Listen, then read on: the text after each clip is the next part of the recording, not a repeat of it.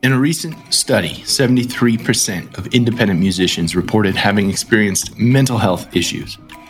Now, traditionally, the rock and roll lifestyle was filled with late nights, partying, addiction, and substance abuse. We're on a mission here to change that. And sadly, there's still a stigma around mental health.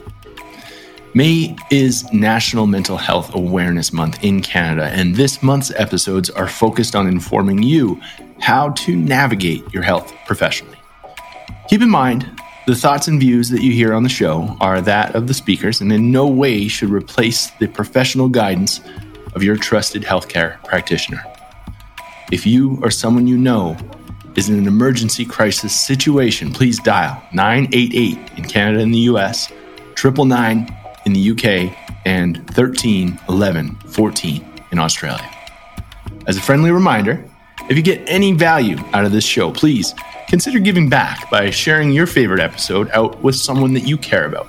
You could even leave a five star rating and honest review, or you could subscribe to the e news to be the first to know all things under the radar. I send out weekly tips covering everything from health and wealth to creativity, purpose, and how to better your relationships. Mental health is health, folks. The body, mind, and spirit work together as a holistic unit and by the end of the month, it's my goal to make the resources, the tools, and the experts more accessible for you to live a healthy, active, and purposeful life. And together, we can all crush the stigma. Now, let's get to the show.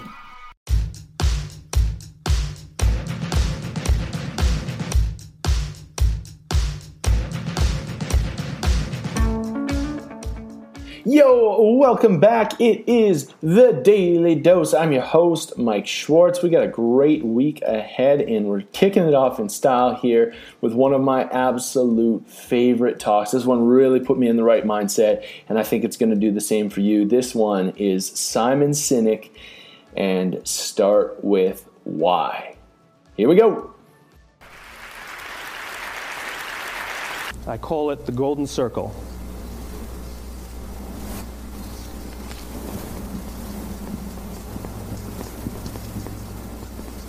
Why, how, what?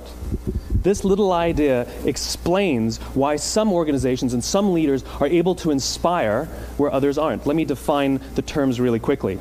Every single person, every single organization on the planet knows what they do 100%.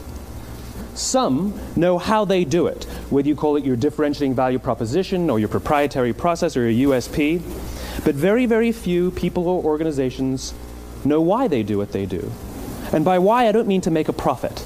That's a result. It's always a result. By why, I mean what's your purpose? What's your cause? What's your belief? Why does your organization exist? Why do you get out of bed in the morning?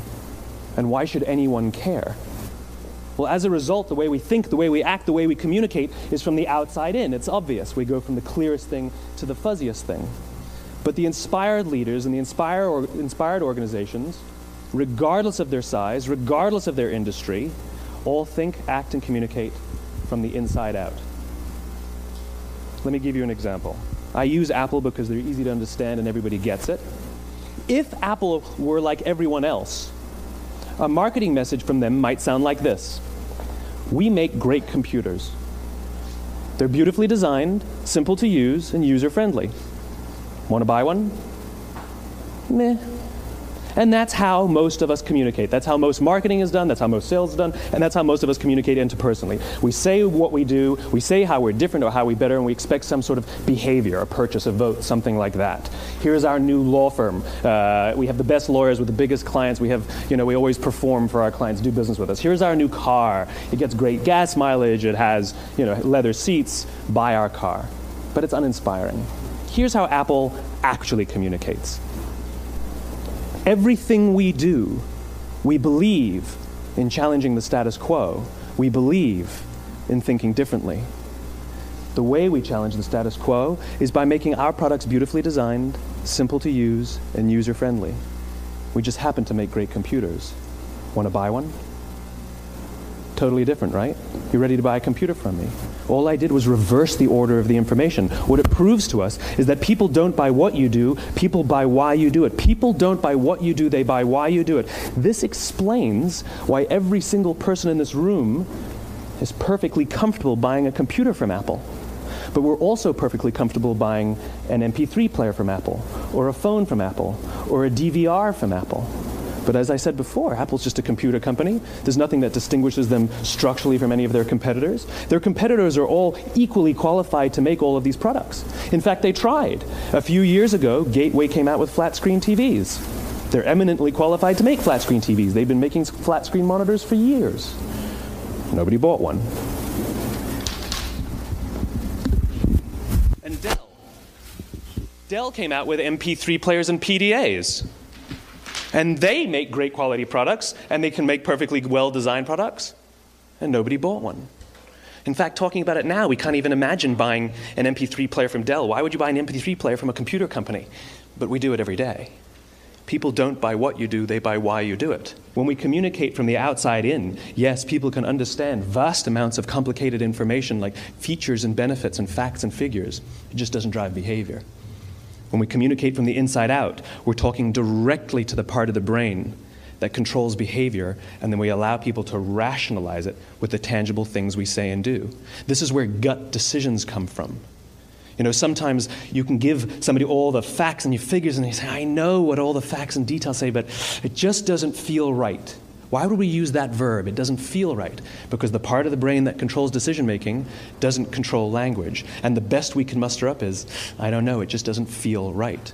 Or sometimes you say you're leading with your heart or you're leading with your soul. Well, I hate to break it to you, those aren't other body parts controlling your behavior. It's all happening here in your limbic brain, the part of the brain that controls decision making and not language. But if you don't know why you do what you do, and people respond to why you do what you do, then how will anybody how will you ever get people to, to, to, to vote for you or buy something from you, or more importantly, be loyal?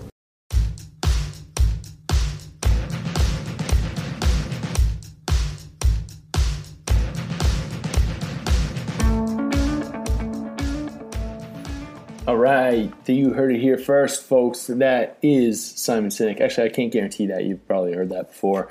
Um, regardless, that's one of the very first real motivation talks I, I got inspired on, and it changed the whole way that I operate. So hopefully, it does something for you.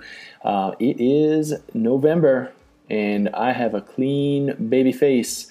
I'm, uh, I'm looking for some donations. I'm going for Movember, growing out the mustache, also doing at least one kettlebell swing per day for the entire month of November here. So if you guys want, head to movember.com slash Mike the Schwartz and uh, make a donation. That'd be great. And we're going to keep uh, health and wellness amongst men uh, top of mind.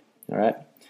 Got a great show in store for tomorrow and for the rest of the week. So be sure to tune in. Until next time. Y'all stay sweet. Peace.